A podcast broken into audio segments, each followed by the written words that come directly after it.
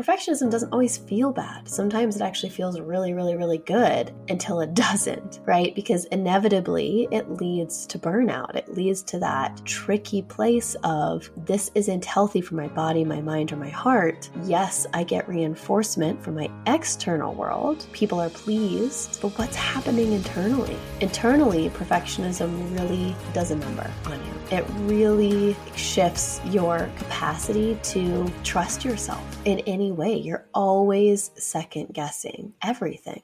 Hi, I'm Colleen Nelson, licensed therapist, trauma expert, and fellow badass woman ready to rise up right alongside you. This podcast, Let the Rest Burn, is for the woman who has ignored, attacked, or even silenced her inner voice because she thought it was broken and needed to be fixed. It's for the woman who is ready to rise up and fully step into her desire, her joy, her full power, and make the impact she was destined to make. For the woman who cannot stand one more second waiting, watching, and witnessing the world crumble and is ready to rebuild and expand into a better future. For a woman who is so done trying to fix the world, she decided to start with healing herself and she let the rest burn.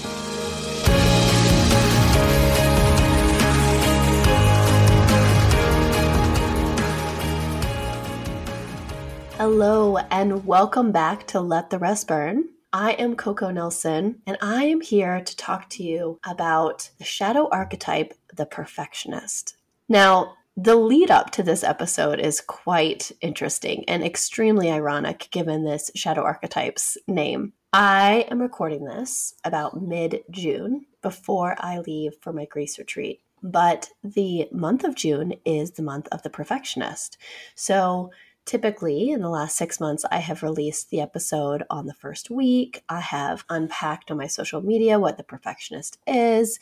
I have all of these videos I've pre recorded, and I've really set myself up to kind of breeze through everything and the podcast and all of the pieces that go into it. Well, the end of May was a little hectic with my son's preschool graduation, lots of different travel, going to Disneyland and Legoland. And to be honest with you, I just didn't have any time to record this. I would sit down and I tried a couple of times, but for some reason, I just wasn't in the space where I could show up and be authentic the way that I love to be on these podcasts. So I would scrap it or I'd stop and, you know, want to circle back. And I find it fascinating that this is the month I'm going to release Perfectionist Archetype on the last week of the month. I've actually done a couple of guest episodes these last few weeks, and I'm not sure any of you noticed, but if you did, it is very ironic. It comes in the month of the perfectionist because it does challenge that shadow, right? Showing up, being perfect, or, or following through in what you said you were going to do, I think all feeds into this shadow.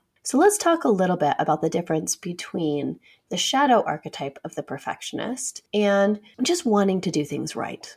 Right? So there's a difference between having discipline, wanting to do things right, integrity, and and really honoring what you say and what you do. That provides nuance, flexibility, humanness, understanding, compassion, and it usually comes from a deeper set of values where you want connection, you want belonging, you want self expression. Perfectionism comes from protection, fear, and trauma. Perfectionism is the belief that if you are not perfect or if you don't do it the exact right way, you will be rejected, betrayed, fail, or just not really even get the recognition that you deserve. We do learn this in childhood, as with all the shadows, but it gets reinforced as we get older. We live in a society where perfectionism is definitely revered, right? The more perfect you can be, the more put together, the more uh, strategic. I mean, think about social media itself and how easy it is for us to construct a life that looks perfect without any of the imperfections of the human experience. And then have all of these thousands of people view it and think our life looks a certain way. Perfectionism is dangerous, but it, it doesn't come from a dangerous place. It, it comes from a protective place. So if you are a child and you're experiencing hope, excitement, maybe you put your all into something. You you're vulnerable, you're, you know, you draw this really great picture of a hippo, we'll say and you run over to show your teacher, you run over to show your parent, you're like, I made this hippo, I'm so excited about this hippo. And the parent dismisses you, or the teacher's like, that's not a hippo, that is a zebra. what is wrong with you? Your experience in that moment is rejection. Now, there are ways that adults can handle this in a way that the kid can understand that the picture may not actually be a hippo or the adult is busy with something. But these little moments create a multitude of experiences as we get older. So, one experience, maybe even a couple, is not going to shape a personality, but quite a few, or a really big one, like a really big rejection, that is going to shift the way our nervous system associates with the world. So, anytime we hope, we get vulnerable, we get raw, the way we protect ourselves is we expect rejection, we expect betrayal because it inherently will never be perfect. Right? There is nothing you can do that's going to be perfect on this planet. It doesn't exist, right? Imperfection is part of the human experience. And so you can set yourself up to expect failure, expect to be let down, expect to be dismissed. And oftentimes it is a self fulfilling prophecy because it, the way that you're going about whatever it is doesn't make someone feel connected to you. And when somebody's not feeling connected to you, oftentimes you are going to get dismissed or turned away from because their alarm bells and their triggers are going off. So perfectionism is that way that we we try and take on the world and have control over it and feel good in a chaotic and crazy and uncontrollable world. Perfectionism is what I would say is the sister to an eating disorder. It's in uh, like Ed's best friend. Most people that have eating disorders that I've worked with also have uh, the perfectionist archetype, loud and proud. And oftentimes they get really close to perfection. I mean, they are extremely focused and usually highly intelligent, and it becomes almost this consuming experience of how close to perfect can I get? And how much pain can I lessen the more that I get perfect? This shows up in grades, in your body type, in the way that you associate with people. It shows up everywhere. I'm unique in this. You know, I'll, I'll get a little vulnerable on this on this episode uh, and share from my perspective about perfectionism. You know, the healing solve to perfectionism is embracing the messiness of life and teaching your nervous system that with the messy actually comes more connection. So you deepen into that uncomfortable kind of anxiety based wave that happens when you're not perfect and you lean into the support systems of people who see you honor you, and want to connect with you regardless of your performance. My perfectionism comes out definitely in work, but mostly in romantic relationships. With work, I you know, I, I really am passionate about you all seeing me as a human and knowing that I am valuable. I mean, I think y'all if y'all have been listening for a while, it's definitely not a secret. I, I've never been perfect. I sometimes come on this podcast in a sweatshirt. Sometimes I'm in a nice blouse. Sometimes I'm sick, like today. Other times I'm, you know, vibrant and energetic. Sometimes I release it a day late. You know, how, however I show up, I show up authentically. But perfectionism comes in my desire to be the master or to have mastery around certain topics, and in particular, therapeutic ones mastery of self care, mastery of self reliance, mastery of emotional regulation. So it's very difficult for me to be in a romantic relationship or even a friendship and be the one that needs support or help. I want to be the perfect at holding space for everyone. I want to bypass my own boundaries around needing rest or sleep or just the desire to check out maybe and i want to hold space regardless of all of that. And i i'm really good at it. I can compartmentalize my needs real fast and hold space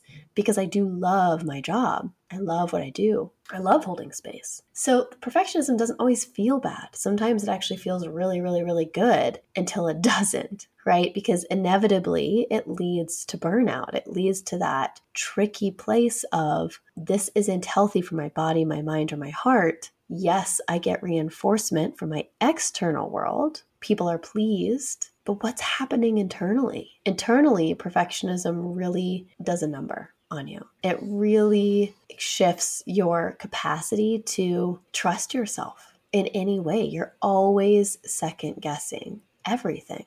Slows down your ability to be present with yourself, be present with others, to heal things from the past because you're constantly focused on the future oftentimes perfectionism can step into the place where we we overanalyze and overthink and overplan. And this takes you out of the present moment. It takes you out of the emotional experience of whatever it is you're doing or you're looking forward to doing. So I want you all to ask yourself, you know, how how much do I really think about getting it all right? What does it look like for me to overplan whatever I'm doing? What would it mean to just lean in and feel it instead? What comes up for me when I do? Perfectionism is very much located in the mind, so it shuts down your capacity to connect with your body. Our body is very comfortable with the messy. Our body is very comfortable with the valuable because that's how it has always learned. Think about a baby walking or talking or eating, really anything a baby does. It learns by making mistakes. So our body is very well versed with making mistakes. Our mind or our ego desires to control it so that we don't experience the pain of falling down or we don't experience the pain of rejection. And you know this is this is the hardest lesson as humans and and why the shadows themselves I think have been created. Pain is part of the human experience, but it's not the whole experience. It's it's a portion of it. But with pain comes the capacity for great joy, great happiness, great pleasure, you know, and know, speaking of pleasure, you know, this steps into our relationship sexually as well. Being perfect at performance, making sure your partner orgasms, making sure you orgasm the right way with the right noises in the right position, especially for heteronormative couples, there's this, you know, gold standard of what the sexual experience is supposed to look like. And people get into their own heads and they really struggle with being able to actually connect. I find that a lot of people's inability to orgasm or struggles with any sort of sexual intimacy can often come back to a place of insecurity and a desire to be perfect, to not want to be seen by your partner in that sacred, you know, vulnerable moment as valuable and as human you know, you want to be seen as a god or a goddess in that moment. But the humanness in you, the messiness, the chaos of it, the realness is what actually unlocks the pleasure that you desire. So for all of you recovering perfectionists out there, I have a, you know, a really great book I'm going to recommend, but I cannot remember the name of it right now. My ladies in my retreat group actually read it. And so I will put it in the show notes. But it is so important for you to get well versed on what type of perfectionism you have and how it shows up for you. Because the more we know about it and the more we can recognize it's just a shadow, it's a layer of armor. It's not who we actually are the less we identify with it, the more we can return to our state of natural flow and ease and peaceful existence that isn't run by and ruled by our shadow. So take a deep breath with me and just let yourself be messy. Let yourself experience the full complexity of the human world and don't try and control pain because it will sneak up on you every single time. I hope you all are having a wonderful day, night, morning, wherever you might be. Please feel free to reach out to me on Instagram if you have questions about the perfectionist or you want to dig in deeper. Right now, as I'm sitting here speaking in June, I am enrolling for my next retreat in Mexico. And the group before that will start in September. It's all about power, presence, and purpose. What does it look like to reclaim your power, your voice, your ability to speak your needs? How can you bring that back to a, a presence in your body? And what's going to shift you into place of purpose? Of true desire, of meaning in your life. And then we go spend seven days in Ixtapa, Mexico, all inclusive, beautiful villa where we just connect, relax, and enjoy. So until then, please have a wonderful rest of your day, and I will speak with you soon. Thank you so much for listening. I appreciate every single second that you chose to set aside for you and the impact that you're going to have on the world today. To be inspired, to be seen, and to hold space starts with the very actions we take with ourselves. Look at the show notes for more information. Like and subscribe, and share with friends if you feel inspired to. And as always, let the rest burn.